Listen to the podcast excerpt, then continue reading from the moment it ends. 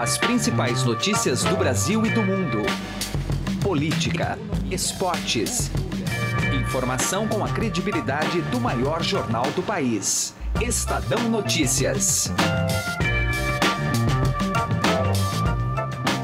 Olá, eu sou Emanuel Bonfim. E eu sou Gustavo Lopes. Está começando a partir de agora mais uma edição do Estadão Notícias, nosso podcast com análises, entrevistas e informações sobre os temas mais importantes do momento no Brasil e no mundo. O ministro da Justiça, Sérgio Moro, sofreu uma derrota no Congresso Nacional. Os parlamentares que fazem parte da comissão mista que avalia a reforma ministerial do presidente Jair Bolsonaro retiraram o Conselho de Controle de Atividades Financeiras do guarda-chuva de Moro. O COAF é apontado pelo ministro como um importante instrumento de combate à corrupção. A decisão ainda precisa passar pelo crivo dos plenários da Câmara e do Senado. Mas o que pode significar a volta do COAF para o Ministério da Economia? A pasta comandada por Paulo Guedes tem capacidade de dar a estrutura necessária para o órgão? O Estadão Notícias é publicado de segunda a sexta-feira, sempre às seis da manhã. E você pode nos seguir e assinar gratuitamente nas plataformas iTunes, Deezer, Spotify, Google Podcasts e qualquer agregador de podcasts. Seja bem-vindo e bem-vinda e boa audição. Estadão Notícias. Chegaram novidades no Shop Together, o e-shopping com mais de trezentas marcas como Lenny Blanc, Schutz, Carol Basse, além de marcas exclusivas como Mix, Animali e Ricardo Almeida. E o melhor, você pode parcelar suas compras em dez vezes sem juros e receber tudo em casa, com entrega imediata e troca fácil e sem custo. Acesse já e confira shop together ponto com ponto b r. Shop Together se escreve Shop dois Gather. Estadão Notícias. É o que acontece. O COAF é o nosso órgão de inteligência na área de prevenção à lavagem de dinheiro. E hoje em dia, para se combater corrupção, crime organizado, é essencial se pensar na lavagem de dinheiro. A estratégia básica é, não basta prender é, o criminoso, mas asfixiar também economicamente a atividade do crime organizado. A comissão mista, composta por deputados e senadores, que analisa a medida provisória da reforma ministerial do governo Jair Bolsonaro, tirou o Conselho de Controle de Atividades Financeiras, o COAF, do Ministério da Justiça e Segurança Pública. A estrutura do órgão, que nasceu em noventa e oito dentro do Ministério da Fazenda, poderá voltar para a pasta de origem. O texto ainda precisa passar pelos plenários da Câmara e do Senado. O ministro da Justiça, Sérgio Moro, afirmou que no Ministério de Paulo Guedes, o COAF ficará esquecido. Tradicionalmente, no Ministério da Fazenda, como era antigamente, ou, ou talvez agora no Ministério da Economia, a tendência é ficar um pouco o órgão esquecido. Enquanto para a Justiça e Segurança Pública, a gente tem ele como essencial, é uma ferramenta importante. Então, acho que ele está melhor onde ele está atualmente, na Justiça e na Segurança Pública, por isso que nós defendemos a permanência dele aqui. O próprio presidente da República, Jair Bolsonaro, defende que o Conselho permaneça sob tutela de Sérgio Moro. E aconteça o que acontecer, enquanto for presidente, nós vamos combater a corrupção usando todas as armas do governo, inclusive o próprio COAF, que está indo agora do planejamento para o Ministério da Justiça. Mas por que o COAF passou a ser objeto de conflitos e desentendimentos entre parlamentares e membros do Executivo e Judiciário? Para entender melhor essa história, é preciso saber o que faz esse órgão e qual a sua importância dentro da estrutura de combate à corrupção e o crime organizado. O programa convidou para esse entendimento a editora do Broadcast Econômico, Silvia Araújo, que explica melhor aqui para nós a atuação do COAF. O COAF, ele é um órgão que foi criado lá em mil novecentos e noventa e oito, lá no final da década de noventa, no governo do Fernando Henrique Cardoso, no âmbito do Ministério da Fazenda. Na realidade, lá era Ministério da Fazenda, né? Hoje é Economia e ele passa para o Ministério da Economia de acordo com o que foi decidido na comissão eh, mista. Ainda não é uma decisão de plenário. Mas voltando à explicação, ele é um, um órgão que a gente pode chamar de inteligência financeira do governo. E o seu principal objetivo ali é atuar no combate a fraudes, principalmente aquelas que levam a indícios de lavagem de dinheiro e também de financiamento ao terrorismo.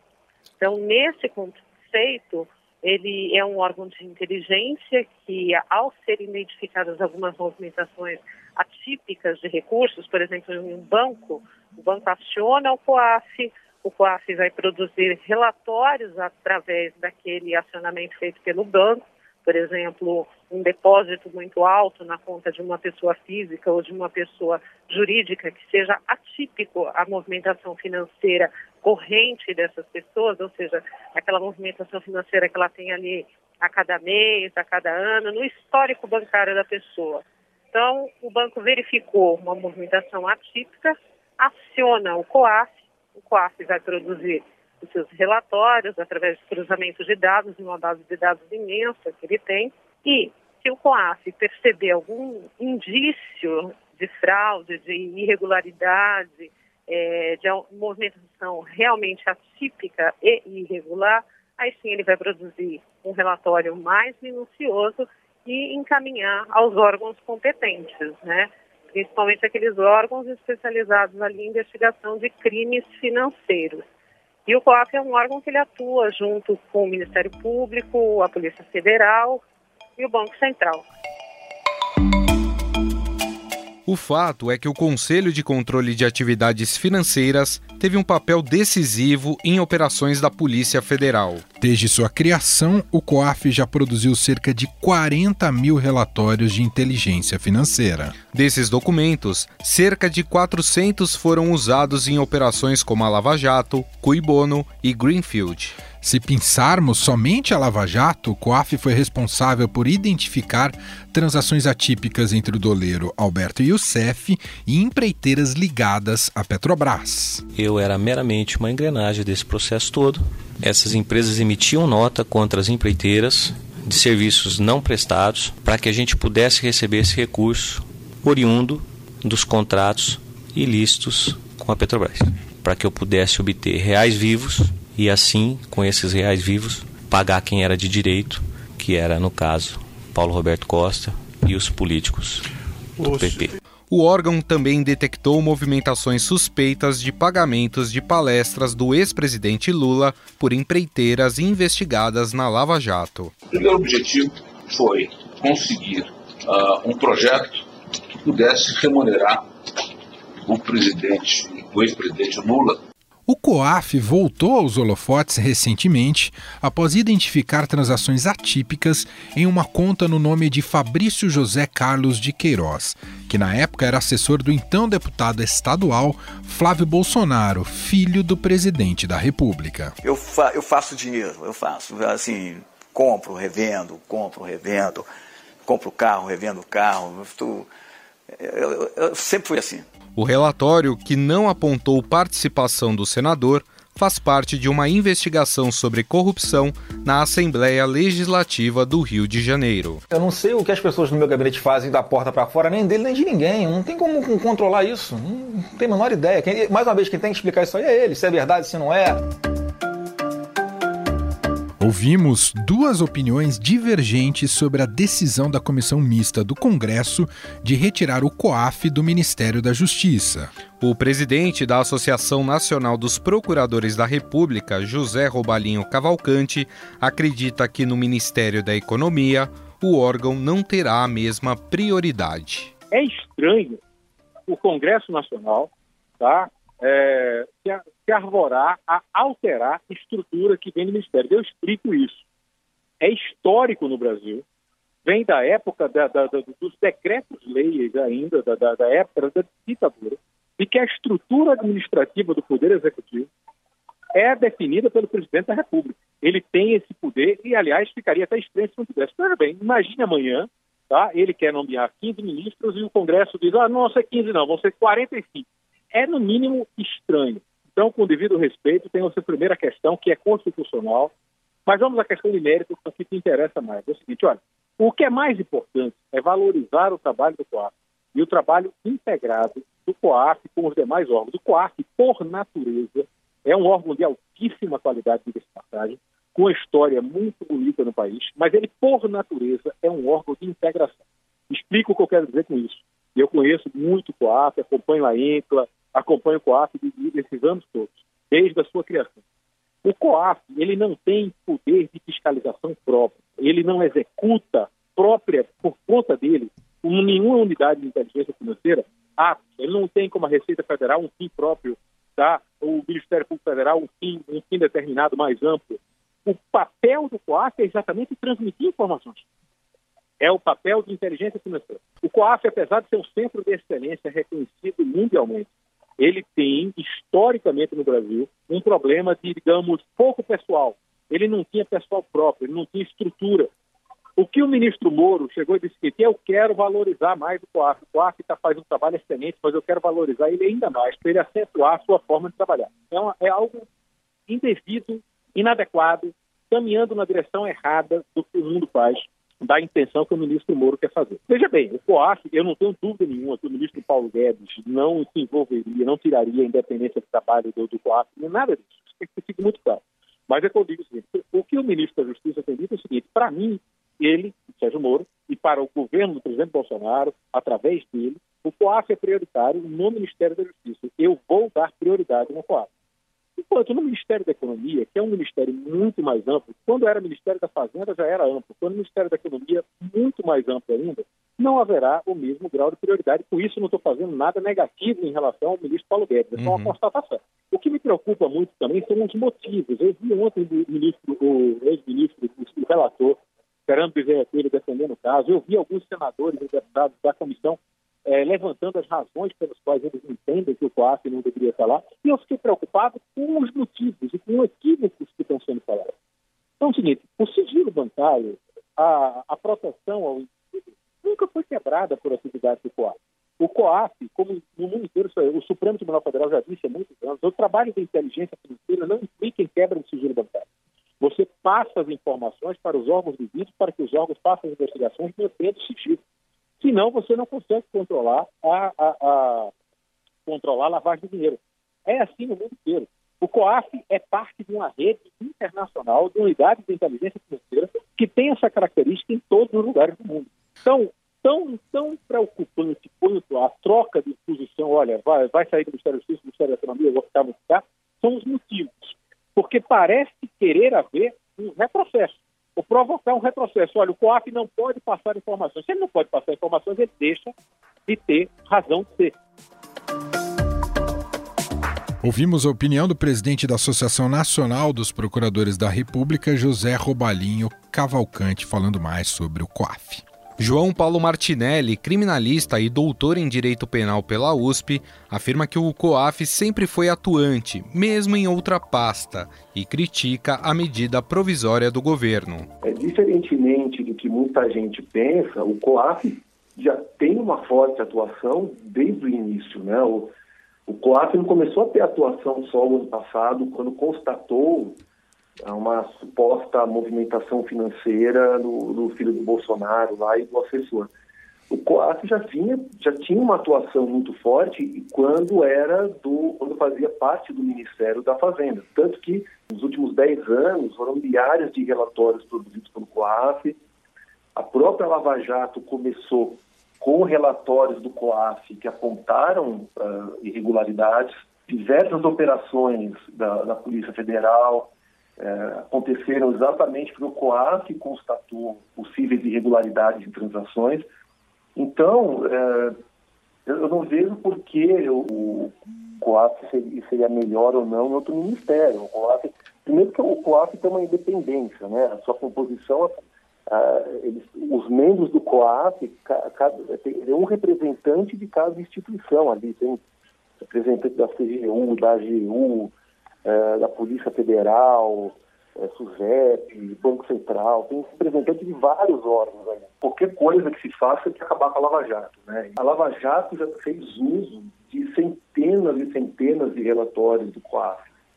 Centenas de coisas. Então, quer dizer que talvez seja até uma forma de querer dizer que o C O A F não funcionava até então, mas vinha funcionando. E outra coisa, a, a medida provisória que transferiu o C O A F para o Ministério da Justiça é uma medida provisória inconstitucional, porque a medida provisória só pode ser usada para assuntos de urgência, né? Para aqueles assuntos que não é, permitem a, o tempo que leva para um assunto ser apreciado no Congresso. E, nesse caso, não, não tinha urgência para transferir para o Ministério da Justiça. Por isso que, independentemente de questões políticas, é, eu vejo que a derrubada dessa medida provisória é correta, porque, juridicamente, essa medida provisória extrapolou os seus limites. Já houve uma crítica à época, né, de muita gente da área do direito constitucional, a respeito do uso de medida provisória para isso, para essa função, para essa finalidade. Porque alegar que transferir o COAF para o Ministério da Justiça é uma questão de urgência é dizer que o COAF não funciona, que o COAF é um órgão é, inoperante, uhum. né? e, e, é, e é o contrário, é bem diferente disso. Eu lembro que em dois mil e quinze, na C P I da Petrobras, o presidente da, do COAF, à época, é, nós entregamos mais de duzentos relatórios para a Operação Lava Jato, para o Ministério Público Federal, e foi aí que impulsionou a Lava Jato, né? Inclusive relatórios envolvendo pessoas ligadas à Petrobras. Então, eu reitero que o COAF vai voltar para a sua origem, né? Porque em noventa e oito, quando ele foi criado, era um órgão subordinado ao Ministério da Fazenda, que agora é o Ministério da Economia, e ele vinha funcionando, vinha funcionando bem. A gente ouviu João Paulo Martinelli, criminalista e doutor em Direito Penal pela U S P.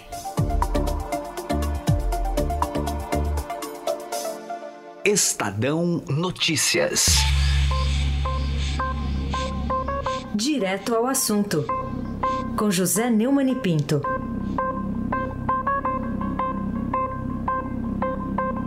Olha, eu estou bastante curioso a respeito de uma personagem do Palácio do Planalto, o doutor advogado-geral da União, André Mendonça. O doutor André Mendonça foi na contramão de todos os juristas brasileiros quando deu um parecer a favor do Supremo Tribunal Federal na ideia absolutamente estapafúrdia de Dias Toffoli de criar uma investigação pelo Supremo, para o Supremo, com o Supremo, do Supremo, e o Supremo depois julgar sendo parte. E, além do mais, a censura. Agora, o doutor André Mendonça aparece num episódio grotesco do Supremo. O Supremo pediu um milhão e trezentos mil reais para comprar lagostas, medalhões, camarões e vinhos importados e premiados. Premiados quatro vezes. Então é o seguinte, se o vinho for premiado três vezes, ah não, não entra no cardápio do Supremo. O Ministério Público do Tribunal de Contas da União representou contra isso e a juíza Solange Salgado, talvez por considerar muito salgada a conta eh, do Supremo, aceitou a ação e proibiu a compra. Mas é claro que ia aparecer alguém que ia salvar o Supremo de ficar sozinho no vexame. Quem foi? Quem foi? O advogado-geral da União, chefiado por Jair Bolsonaro, o pai do Eduardo Bolsonaro, aquele que disse que ia fechar o Supremo, bastando para isso um jipe, um capo e um soldado. Pois é, não fechou o Supremo, é claro que não fechou, não vai fechar, e haja jipe para fechar. Agora, o advogado-geral da União representou contra a sentença da juíza e o desembargador Cássio Conká Marques, vice-presidente do Tribunal Federal eh, Regional da Primeira Região de Brasília, aceitou ah, o apelo do advogado-geral da União. Olha, o advogado-geral da União é subordinado ao Bolsonaro. A questão de saber é a seguinte, o Bolsonaro deu alguma ordem para que o advogado-geral obedeça ao Supremo, socorra o Supremo e seja uma espécie de puxadinho do Supremo? Eu, hein? José Neumann e Pinto, direto ao assunto. Estadão Notícias. Alguma vez você já parou e pensou o que um por cento pode fazer a mais pela sua previdência? Pode parecer muito pouco, mas faz a conta aí. Em alguns anos, essa diferença pode render uma viagem, uma casa ou até mesmo mais tranquilidade na sua aposentadoria. Agora, não vai descobrir isso só lá na frente não, né? Compare agora aonde rende mais. E eu garanto pra você que a X P é uma ótima opção pra sua previdência. Acesse x p i ponto com ponto b r e traga a sua previdência pra X P. X P Investimentos, mudando pra sempre o seu jeito de investir. Estadão Notícias desta sexta-feira vai ficando por aqui. Contou com a apresentação minha, Emanuel Bonfim. E Gustavo Lopes. Produção de Júlia Corá e montagem de Nelson Volter. Diretor de jornalismo do Grupo Estado é João Fábio Caminuto. Mande seu comentário e sugestão para o e-mail podcast arroba estadão ponto com. Muito obrigado, Gustavo. Grande abraço para você, para você ouvinte aqui do podcast. E até mais. Obrigado, Emanuel, e um grande abraço aos ouvintes do podcast. Estadão Notícias.